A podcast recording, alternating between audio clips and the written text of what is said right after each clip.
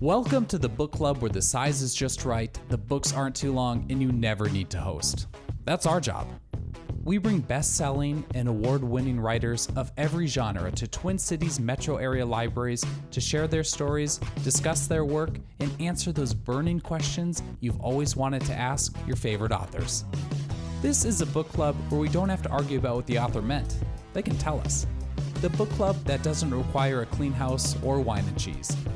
And in this book club, if you haven't read the book, it's all right. Although, we hope you'll be inspired to pick it up next time you're in the library. I'm your host, Slade Kemet, and you can consider the book club rewritten, because this is Club Book.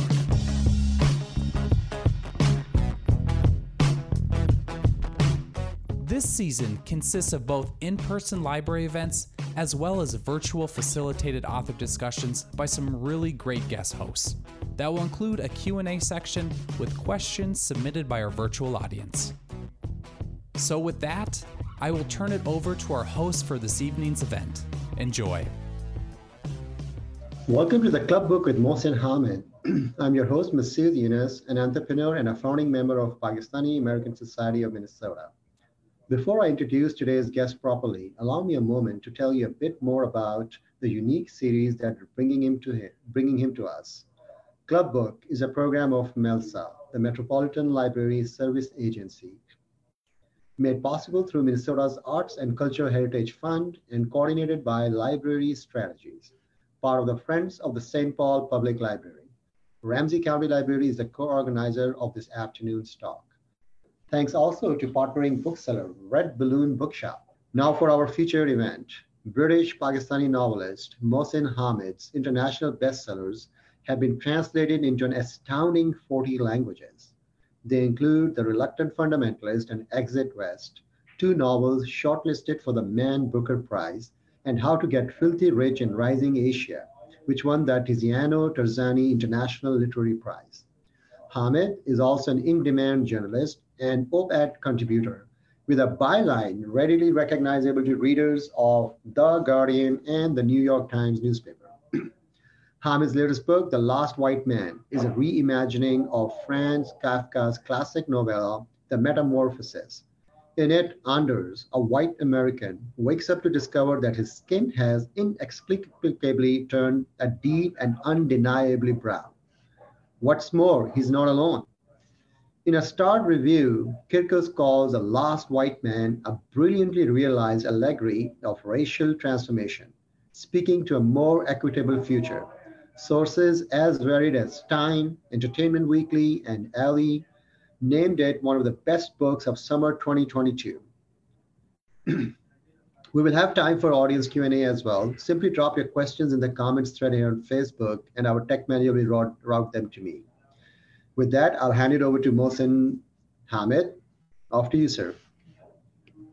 Thank you, Masood, and thank you, everyone who's been involved in putting this together. It's a pleasure to be here. I'm speaking to you right now from my study in Lahore, Pakistan. The novel, The Last White Man, is a pretty strange book. It begins, as Masood says, with a young man named Anders. And Anders has gone to bed. And when he went to bed, his skin was light. And when he wakes up, his skin is dark. And he tries to make sense of what's going on. Why has this happened? How should he interpret this? You know, what does it all mean? And he reaches out to his girlfriend, Una, and asks her to come have a look at him. And he's hoping she'll say that, you know, you still look the same. But she doesn't say this. She says that you look like a completely different person. And Anders spent some time, you know, hoping to go back to the way he was, to be the person he was before. But he doesn't go back. And as time passes, he has to go out into the world. And he finds that people are reacting to him differently. He also finds that he is different, that the way that people see him affects how he is seen. And the novel sort of explores a world where, in a way, race starts to disappear, or our ability to recognize, you know, what race we belong to starts to disappear. It's actually set in an unnamed country. So we don't know the country where Anders and Una are having this experience. A lot of readers have read it and said, this is clearly the United States. Some other people have said that it feels like Britain or Norway or South Africa. And in a sense, the book is open to the reader reading into it the place and the situation that the reader wants to imagine this happening. Anders and Una are two of the main characters, and in a way, the novel is a story of three love stories. One love story is Anders and Una, and how their relationship changes in this world where Anders has become dark, and where other people start to become dark. There's also two other love stories. One is the love between Anders and his father, and they're a slightly estranged pair. They haven't always got along very well. And Anders' father is sick. He's in fact dying. And he's trying to, in a sense, protect his son from these developments at the same time as he's grappling with his own mortality. And Una's love with her mother is the third relationship.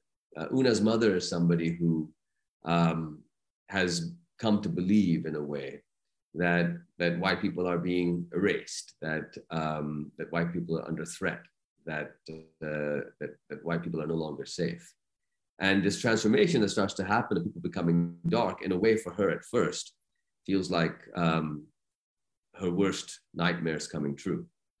Now, Una and Anders are similar in the sense that they both experienced a big loss.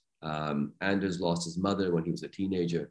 Una lost her father at the same age, and Una's brother has died just before the novel begins.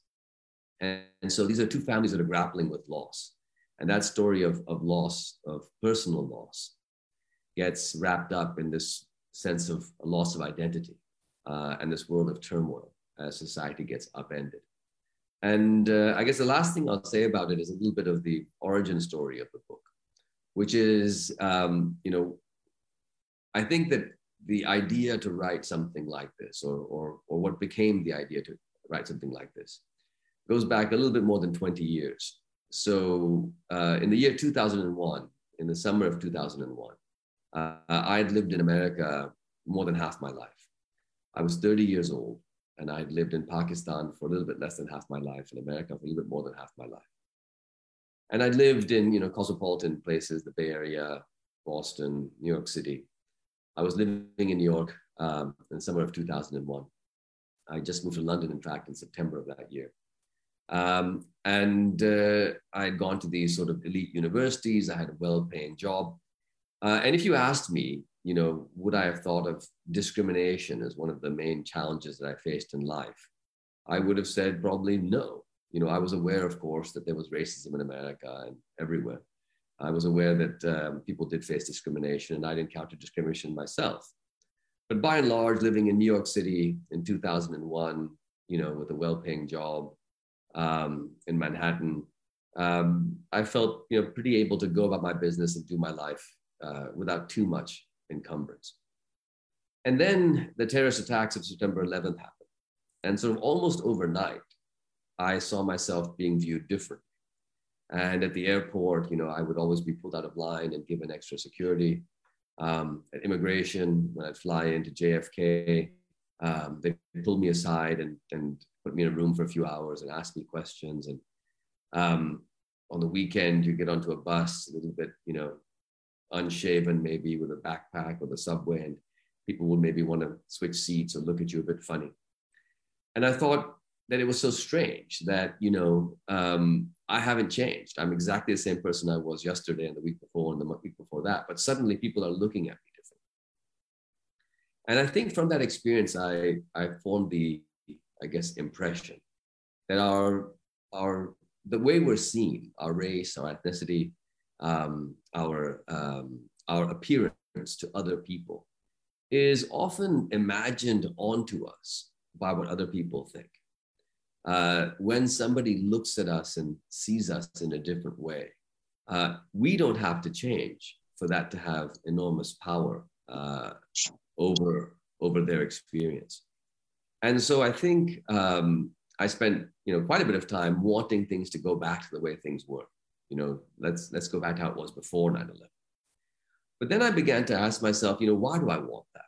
Maybe it's better to look at this and to say, even if I had dodged the worst of discrimination, et cetera, before 2001, instead of wanting to be on the right side of the discrimination barrier, maybe I need to look a bit more carefully at this whole idea of discrimination and racism myself. Maybe I had been complicit in a system that perpetuates this. And instead of sort of slipping back into just a sense of comfort with it, I should ask myself some hard questions about what was I doing and what is this?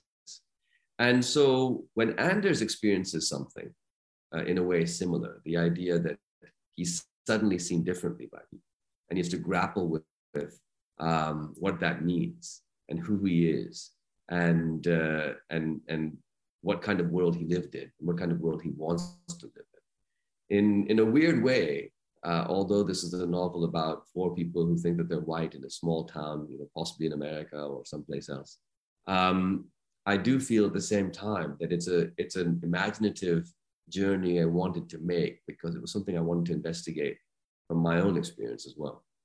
So I'm going to pause there, and hopefully Masood and I can have a bit of a conversation, and we can take some questions from you at the end. But Masood, over to you.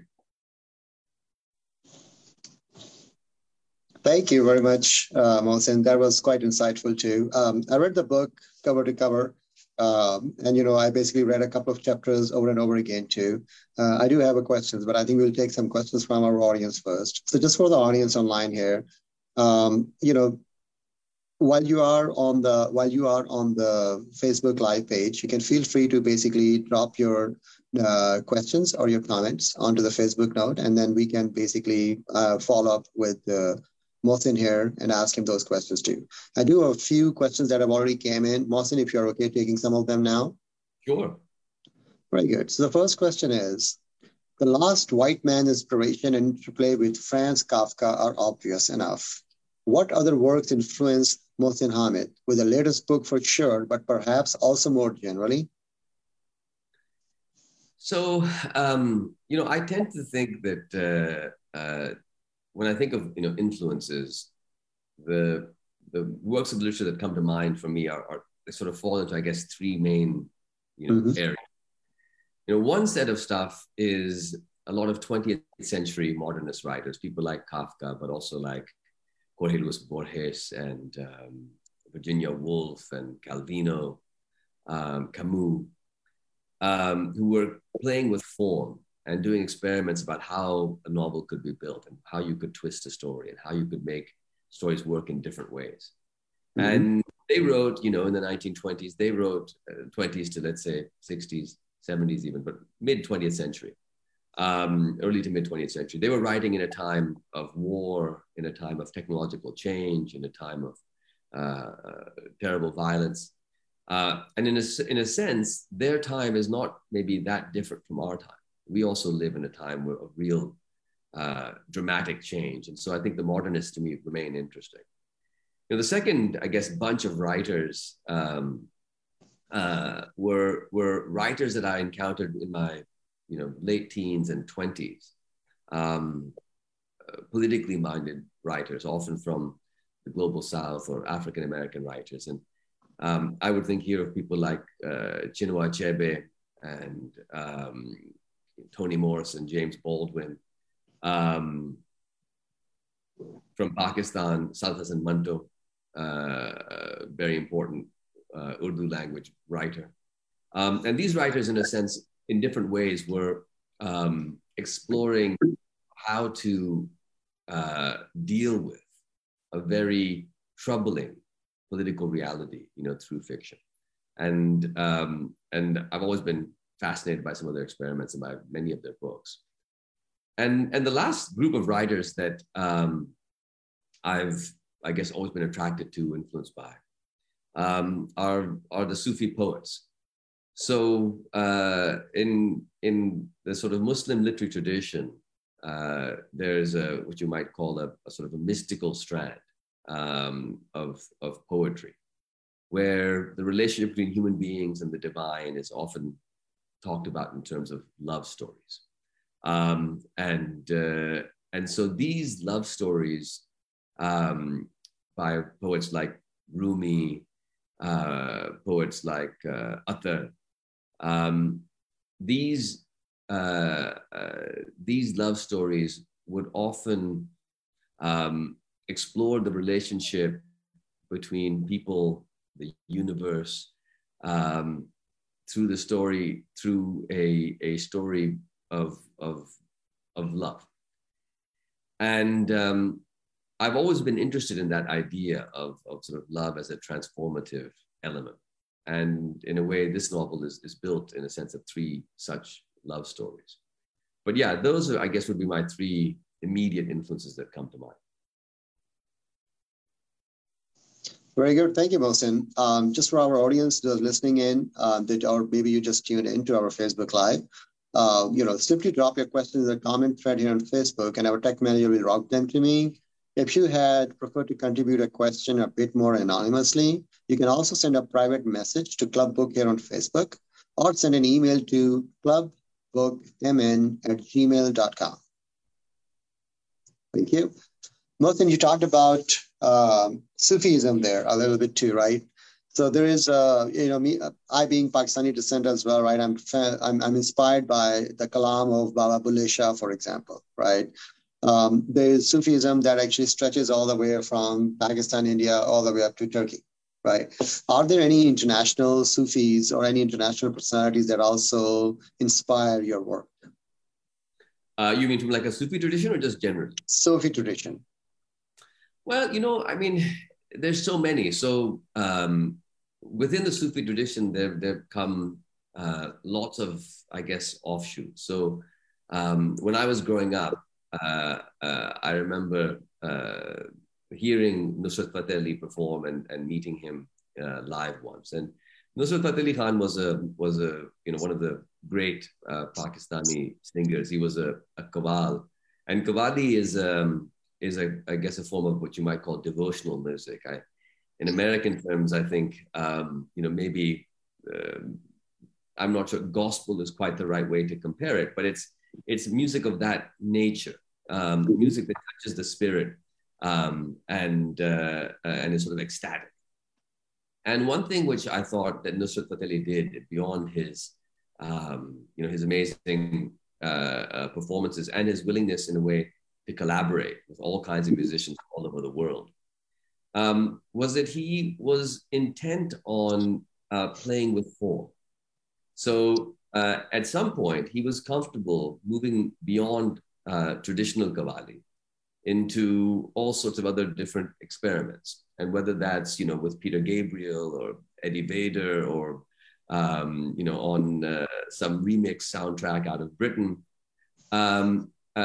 I thought that there was something quite incredible about taking this traditional form with ancient roots and moving it into all these unexpected new directions. And so he's certainly somebody who comes to mind in terms of a more contemporary, I don't know if influence is quite the right word, but inspiration. Very good. Thank you, Mohsin. We have a question here from the audience.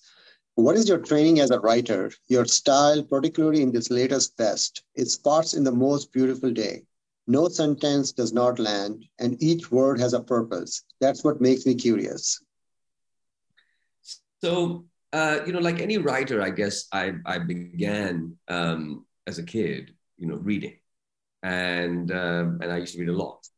And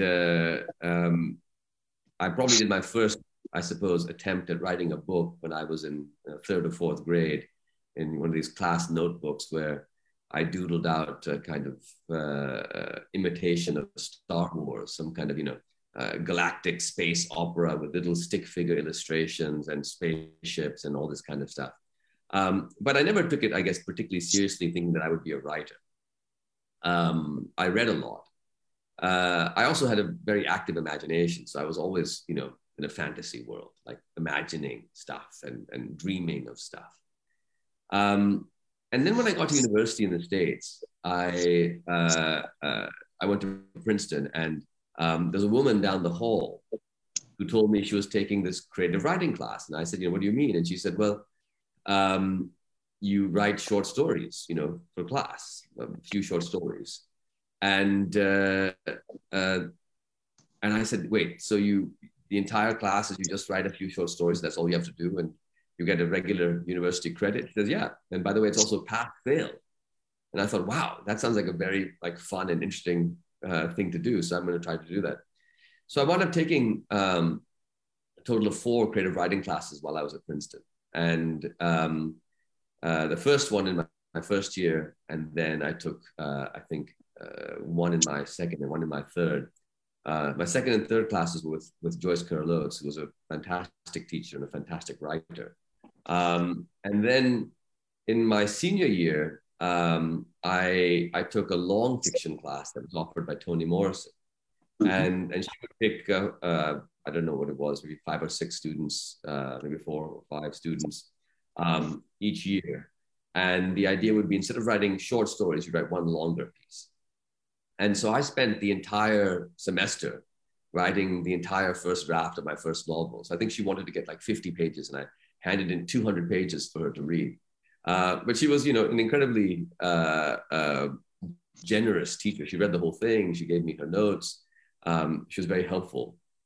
And there were a couple of things that she said that have stayed with me. One of the things was that she would read our work out loud every day, every class. Once a week we'd meet. And when she read our stuff out loud, it sounded so amazing. She was one of the great writers of the 20th century, but she was also probably the greatest reader I've ever met. So she could read our work, and suddenly you thought, wow, this has real power. This is really something. And something which I took away from that class was to read my stuff out loud over and over again. So in a typical writing day, I wander around the room I'm writing, typing in my computer maybe for an hour or two. But for 3 or 4 hours, I'm pacing around with a printout of my book, reading it out loud over and over again. And I think that the way that writing works is that we imagine that we're getting writing through our eyes, that it's something that we see, that most of us will read books in print or electronic form. But I think that language works through our ears. It works in terms of how it sounds. And so very quickly, my approach to writing became a very oral approach. And the questioner was asking about the sentences and how they work. And so there are these long sentences in the book. And the way these sentences, I imagine these sentences working is that they build up certain rhythms. And hopefully those rhythms take you along. And if you encounter an idea that you find strange or unsettling, or you don't agree with, the sentences keep going. You don't get to pause and stop at that point. You keep going to the end of the sentence, which might be quite some distance away. And by the time you can stop and reflect on what's happened, in a sense, you've already taken it on board. And that idea of sort of moving forward, of slipping from one idea to the next, of raising an idea and then playing with it and then accepting it, changing it. I think that's quite true to how we are as people. We often, if we're allowed to, in our private space, sort of think about things. We'll have an idea and then we'll think, no, that's not quite right. And then we'll think, that's not quite right. We'll keep playing with it. It's only when we say, this is my idea, and we say it publicly, that we feel like we have to die by that idea. Like, that's our idea. We can't change our mind. And so in a sense, this is a novel really about changing perspective and changing one's mind, and the characters changing their minds. And the sentences are built, hopefully, to facilitate that. Mohsin, very good. Thank you very much. That was quite interesting. And it's a good segue to our next question as well, which is, did the first sentence come to you fully formed or require wordsmithing? Did you write it first thing or did it come later? I feel it has the ring of something iconic. The only parallel I can think of is J.R.R. Tolkien. In a hole in the ground, there lived a hobbit. So the first sentence was where the book began. And in a sense, the first sentence, I knew what I wanted to happen in the beginning of the book. and I knew where he wanted to go.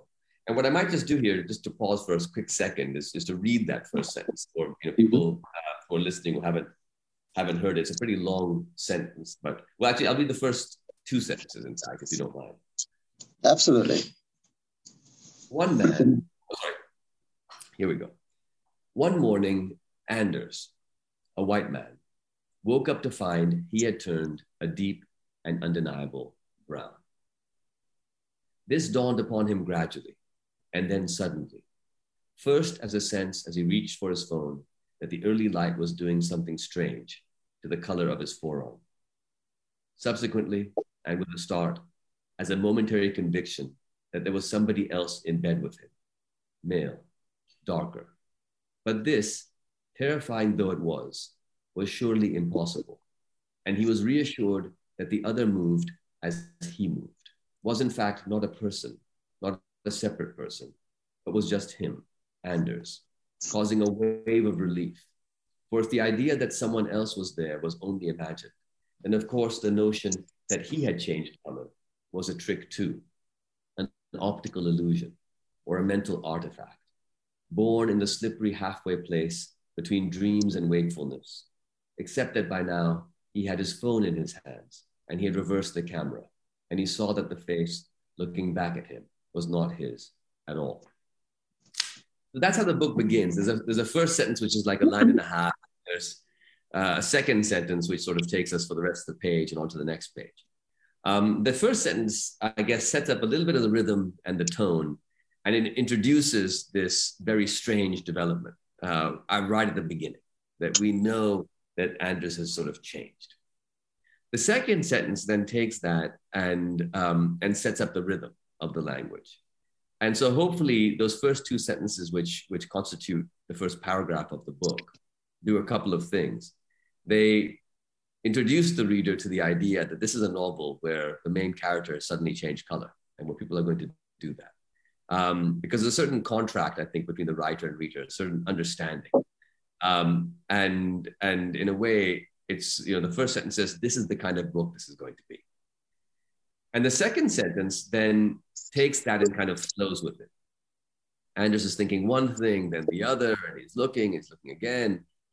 And the second sentence, in a sense, is presenting the reader with, this is how this book is going to flow.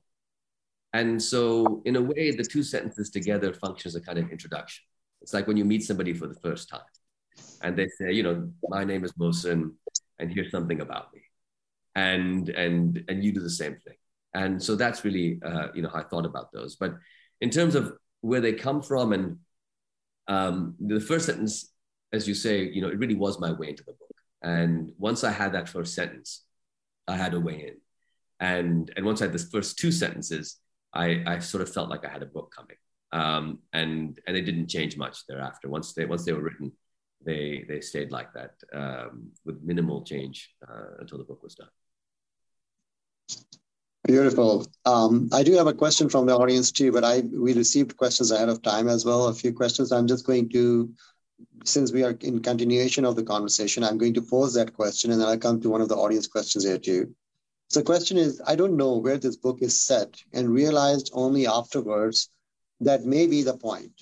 Was this ambiguity a conscious choice from page and draft one, or a decision you came to later? Why? Yeah, it was a conscious choice. And I think it has to do something with what I think written fiction can do. So right now, we have three main mass reproduced storytelling forms. We have cinema and television, which are kind of merging now because we stream our films on our TVs. But we have cinema and television are the two most, I guess, popular forms. And the third form really is books. It's written fiction. Now, what cinema and television do is they give you a world that looks like the world. So in a film of us meeting, Masood would look like Masood, and I would look like me. And the room where we met would look like a room, and the tea we were drinking would look like tea, and you'd hear us speaking. And it would be a lot like the actual world that we live in, or that we think that we live in. And you're a viewer of that. But a book is nothing like that. In a book, you basically see letters, spaces, and punctuation marks against a white background. It looks nothing like the world. It doesn't sound like the world. It is this strange thing. And then you, the reader, take this sort of source code and you take it into your imagination. And suddenly your imagination creates this experience. The reader of a book isn't like the viewer of a film. The viewer of a film, in a sense, is a viewer. The reader of the film is the casting director, the cinematographer, the director, the location scout of the book, which is why when we read the book, two different people, we might have two very different senses of what it would look like. And we could see a film that's adapted from that book. One of us would say, oh, that's a lot like the book. And the other one would say, it's nothing like the book because we imagined it differently. And I think it's quite a special thing. I think that, that this ability or invitation to readers to imagine, to create a story out of their imagination is really what's very special about written literature. And I think what novelists do is we don't actually write novels. We write these kind of half novels. And readers take these half novels and they make them in their imagination into full novels. And since I think that's the case, what I often try to do in my books is I try to write, sort of small books that leave a lot of space for readers to imagine. So in The Last White Man, only two characters have names, Anders and Una. The other characters don't have names. The place is not named. The town isn't named. A lot of what's happening isn't really described. We see close up what's happening to Anders and Una and their father, his father and her mother, but we don't see too much of the societal change happening in the backdrop. We get little glimpses of it. And what I think that does is it frees up the reader to imagine it in their own way. And in the novel, one thing which I was very, particular about doing was I wanted there to be four main characters, all of whom begin the novel, thinking that they're white. And there would be no character who was, brown or black, who would really have a large role. And the reason for that was I didn't want to create a character where I could sort of say, this is what I think about what's going on. This is what I, the writer, think is correct or good or morally upright. And I didn't want to give a character the reader could look to and say, how is this person reacting to this? How am I supposed to interpret this? This person is going to be a clue. The reader is forced to sort of imagine this thing themselves. And then what happens, hopefully, is the reader says, oh, wait, I imagined this. What does that mean? Why did I imagine it this way? And how did that make me feel? I think the subject of race is something that makes all of us uncomfortable. It's an uncomfortable domain. And so I think being able to sit by ourselves, in complete solitude, alone, having this kind of imaginative experience around race and then seeing what that made us feel and what that brought out in us is a way to, explore something that we have very little, comfort or freedom to explore when we're with other people, or we have a different kind of comfort and freedom with other people. And so in the same way that two children can get together and say, look, let's play pirate or let's play house. And then they start, or let's play dinosaurs. And suddenly they stop being children and they become, two women in a house, or they become two pirates, or they become a T-Rex and a Brontosaurus or whatever. In the same way that children do that, I think that readers and writers, well, particularly readers, enter this imaginary world. So that's why the novel is written in that way, and it leaves those kind of spaces for readers to fill. How did the idea of this book came to you? I have heard you in an interview talk about the origin story for The Reluctant Fundamentalist and how 9/11 shaped your experiences in America and inspired your writing. Does this latest novella feel equally personal?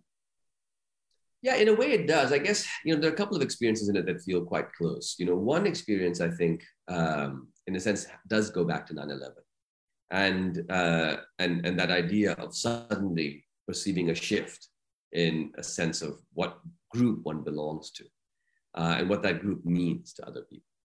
And so in The Reluctant Fundamentalist, that novel deals very specifically with this encounter between sort of a Westernness and a Muslimness that are mutually suspicious. They may not even exist, but they, in the novel, are sort of presented in a way where it's very easy to imagine that they are in opposition, even though the novel kind of, again, leaves it to the reader to believe that. Not much happens in the novel that makes it clear that that's actually a real tension, but the tension begins to build because we're already scared of each other. But in this novel, I wanted it not to be specifically about the sort of, sort of Muslim Western split, but really about this feeling of race and of a sense of loss that so many people around the world are feeling as various dominant groups are challenged.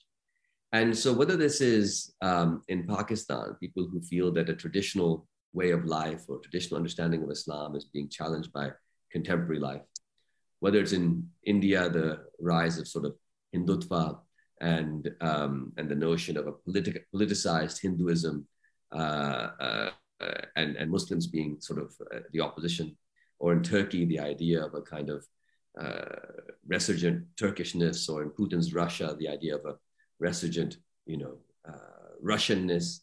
And you see that in Brexit Britain, you see it in American politics very clearly in the last few years in particular. All over the world, you see groups feeling like their way of life, their group is under threat. Something is being lost. And that creates a kind of nostalgic politics where we say, where some people tell us that, we should go back to how things used to be. It was better 10, 20, 30, 40, 50 years ago, or 500 years ago, or 1,000 years ago.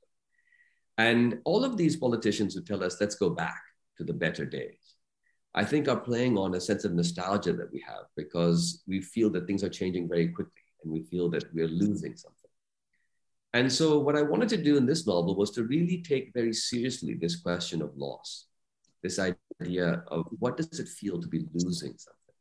And to write about these four characters, losing things in different ways, losing loved ones, losing their youth, losing, in a sense, their belonging to a particular group, and to see if it's possible to, in a sense, explore that feeling of loss, but come to a different endpoint than the endpoint of going back to the past. And so, yeah, that I think was very much, I guess, the underlying impetus to write the book. So it's a personal experience that one of our audience is sharing. I can definitely relate to the experience of being singled out based on your looks. Years ago, after graduating from college, I visited Prague, Czechoslovakia in 1985. I recall being given double takes, finger pointing, and the sheer awe of Czech citizens seeing me, a Black American woman, casually sauntering through their city. At the time, it was a bit unsettling, but I didn't detect any malice, just surprise. How would you speak to the reception you are greeted with now and in the past? So I think that it's very interesting. We can react to difference, and we can react to people that we think of as different from ourselves in very different ways. And I think a lot of it depends on the stories we choose to believe.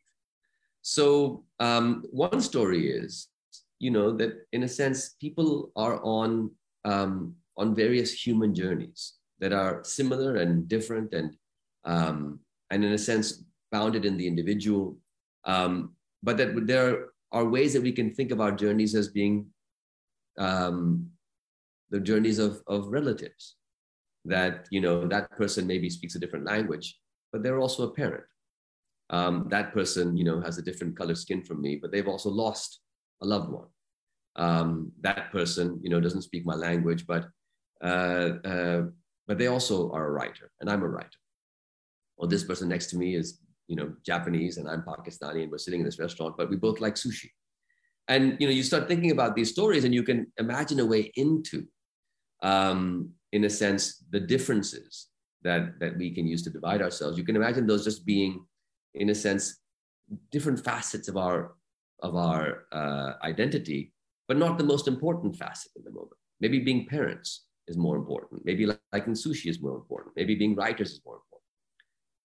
But if we have different kinds of stories that tell us that there's a group of people who hates our kind of people and is a threat to our kinds of people. Then very quickly, those threatening stories take us down a road where we overlook the fact that we're both parents and that we're both writers and that we both like sushi. And suddenly it becomes, oh, this is that kind of person. And in most countries, there will be a history of groups being, you know, persecuted precisely on this basis for a long period of time. And whether that's, you know, Muslims in contemporary India or non-Muslim minorities in contemporary Pakistan, or African Americans in America, or Catholics in when the British had colonized Ireland,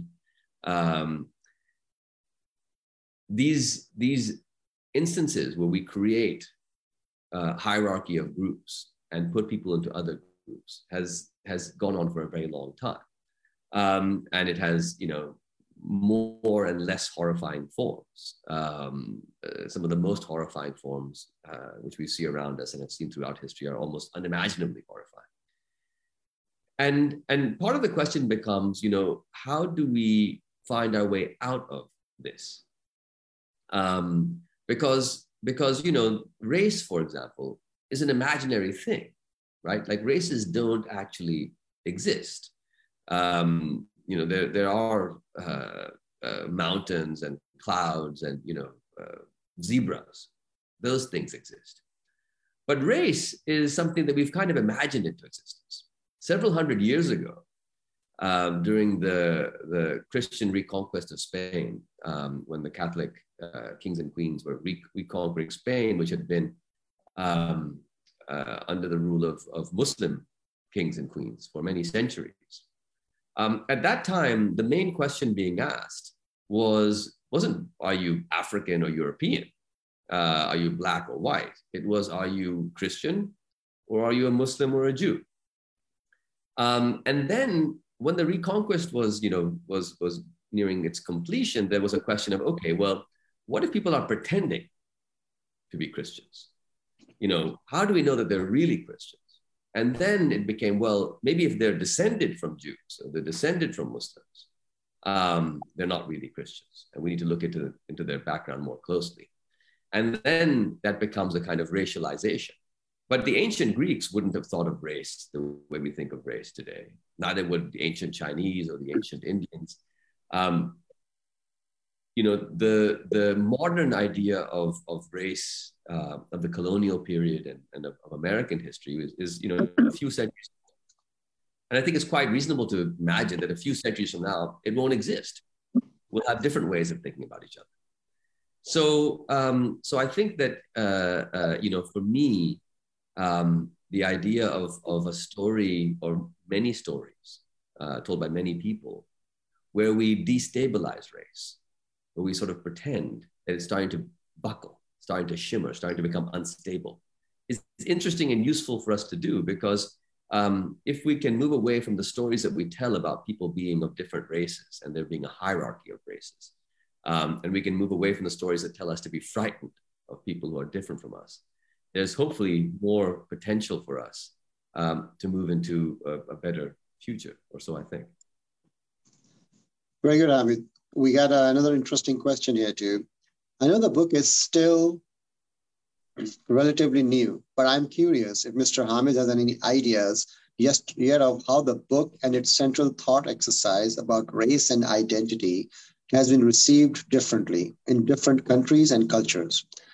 If it is too early to know this, where The Last White Man is concerned, then I would pivot to ask how The Reluctant Fundamentalist has been received differently in different parts of the world. Thank you for your time.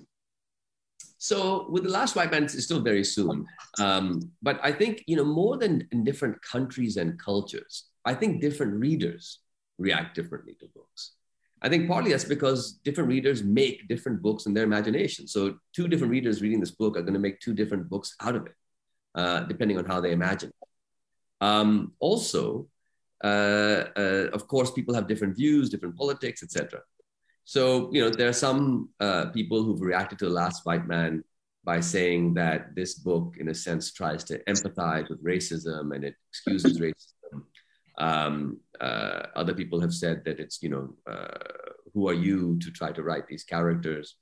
Other people have said that this, in fact, is a racist book, and it is advocating, the erasure of white people, etc. And I think in many ways, those reactions are the reactions that people have had, in a sense, to their experience of reading the book. But there are other people who have different reactions and who have found the book helpful or interesting or provocative in a good way, or moving or useful or worthwhile. And I think the same thing was true of The Reluctant Fundamentalist, is that reading in a way isn't a team sport. We do it individually. And so to think that there's an American response to this book, or there's an American response to Reluctant Fundamentalist, or a Pakistani response to these two books, I think is a mistake, because different Pakistanis read in different ways. I still remember these two young men, this young man coming to me at this literary festival in Karachi and asking about Reluctant Fundamentalist, saying, my friend and I are big fans of Moth Smoke, your first book, and we really looking forward to Reluctant Fundamentalist, and so, but unfortunately we were very disappointed, and so I bought a ticket to come and give you this letter by bus, by many hours from where we live, and I gave you this letter, and what we were disappointed was we really thought that Moth Smoke was a very sexy book, and it had these great sex scenes, and now Reluctant Fundamentalist isn't like that at all, and you really let down your readers. And it's interesting, right? Like, so is that a typically Pakistani reaction? No, but there's no such thing as a typically Pakistani reaction. And I think so. For me, what I learned as I travel around the world, with my books, is just how different people are within one country and even one city and even one family. Sometimes I sit with my parents and my sister discussing a book, and we'll have completely different reactions to it. So yeah, I think there's a wide range of reactions, but hopefully, it does seem that some people seem to find it, useful to them. Very good. We got 4 more questions and about 10 minutes left, Mohsin. So let's see if we can cruise through those.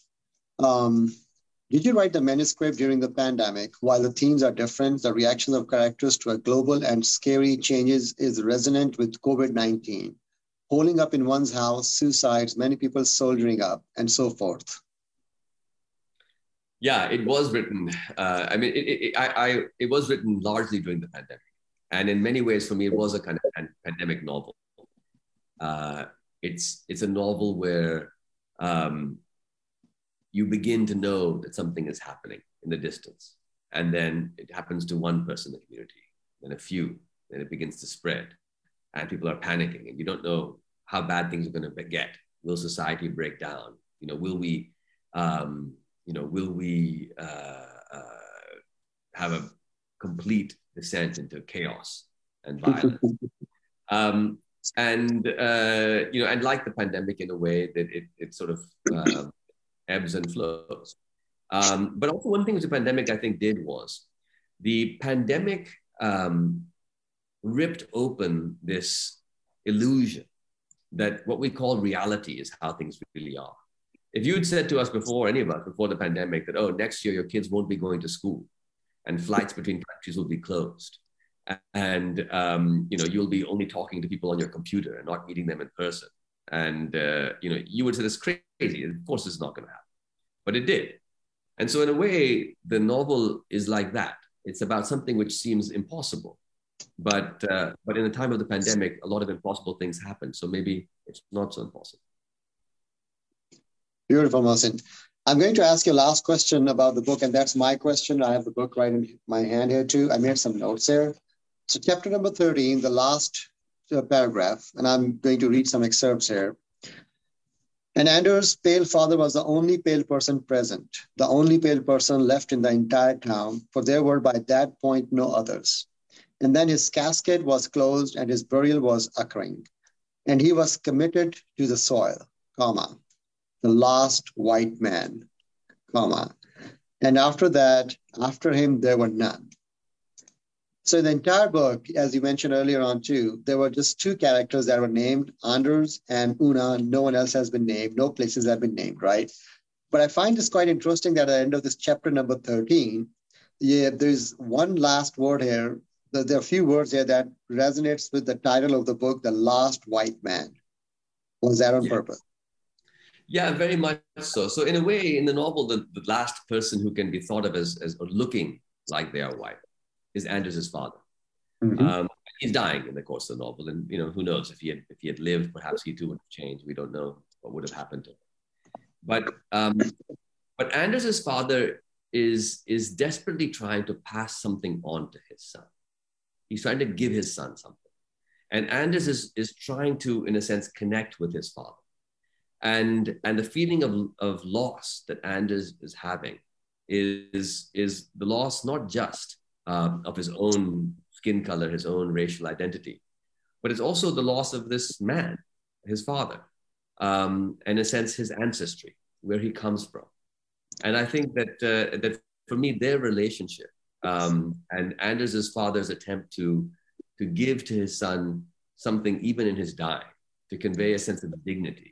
And in a sense, to reassure his son that he can face this is the gift that his father is trying to give him.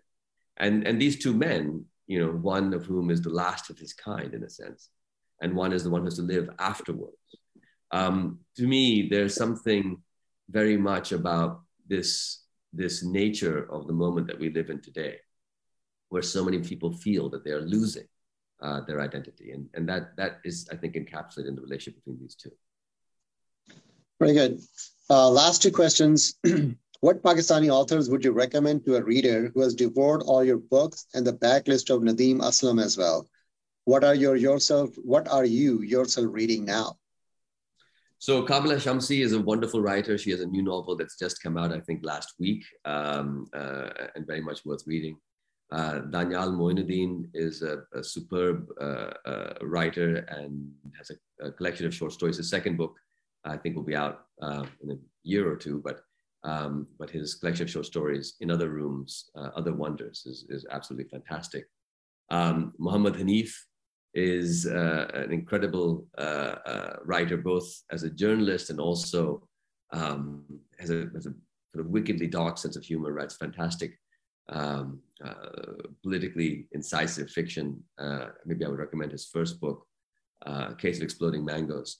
And there's so many others. I assume that the reader there, the questioner there is somebody who wants to read in English, but in the English language, those would be some of the writers that I would recommend. Very good. Mohsin, the last question of the day, and we have about 4 minutes. What can you tell us about the film adaptation of Exit West? So what is Mr. Hamid's role with the project? How did you learn that Netflix and the Obamas were interested in Exit West? I bet that's a fun story. Yeah, well, you know, it is, I guess, a fun story. So there was a whole journey involved where. First, I was approached by the production company Agbo, which was set up by the Russo brothers, who were behind many of the Avengers films. And then by Higher Ground Productions, which is the Obama's production company. And also Riz Ahmed, who was a friend and who was the star of Reluctant Fundamentalist, brilliant British Pakistani actor who got involved in helping to shape the project. And it's been moving through this process of trying to find the right screenplay, of trying to bring it to life in the right way. And, it's interesting because in a way, as I said before, I write these novels that leave a lot of space for people to imagine them differently. And then when it's time to make a film, it's very challenging because, you know, how do you want to imagine this? Like, what do you want to make out of it? So At this stage, the project is going through different screenplays, and a new one has just come in, and hopefully that one is going to be the one that sticks. I think everybody would be keen to do it next year, but you know, as I've learned in the film sort of business, is the little that I know of it, is that you never quite know when things are going to go ahead. But I think it's exciting, and I hope that does go ahead next year. Well, Mohsin, any final thoughts for the audience? You got about a minute. No, it's been a pleasure. I've always enjoyed my visits to Minnesota in the past. One of my best friends is a native Minnesotan. He's from Minnesota, and he's also a Native American, the writer David Troyer. And so if any of you haven't read David's stuff, he's incredibly fine novelist, and I would suggest picking him up. Well, we'll absolutely love to stay in touch, Mohsin. Next time you're in Minnesota, make sure we connect. I would like to thank you. Thank you, Masood. That wraps up our Ramsey County Library event with Mohsin Hamid. Make sure to catch our next Club Book podcast with Kristen Harmel. Historical fiction phenom Kristen Harmel is the #1 international best-selling author behind book club favorites The Sweetness of Forgetting and The Book of Lost Names. Her latest, The Forest of Vanishing Stars, breathes life into another little-known chapter of World War II in Eastern Europe. Visit us online at clubbook.org for details on past and present seasons, sign up for our e-newsletter, check out our calendar, and so much more. Stay up to date with all of our events at our Club Book Facebook page. If you're on Twitter, find us using the handle ClubBookMN.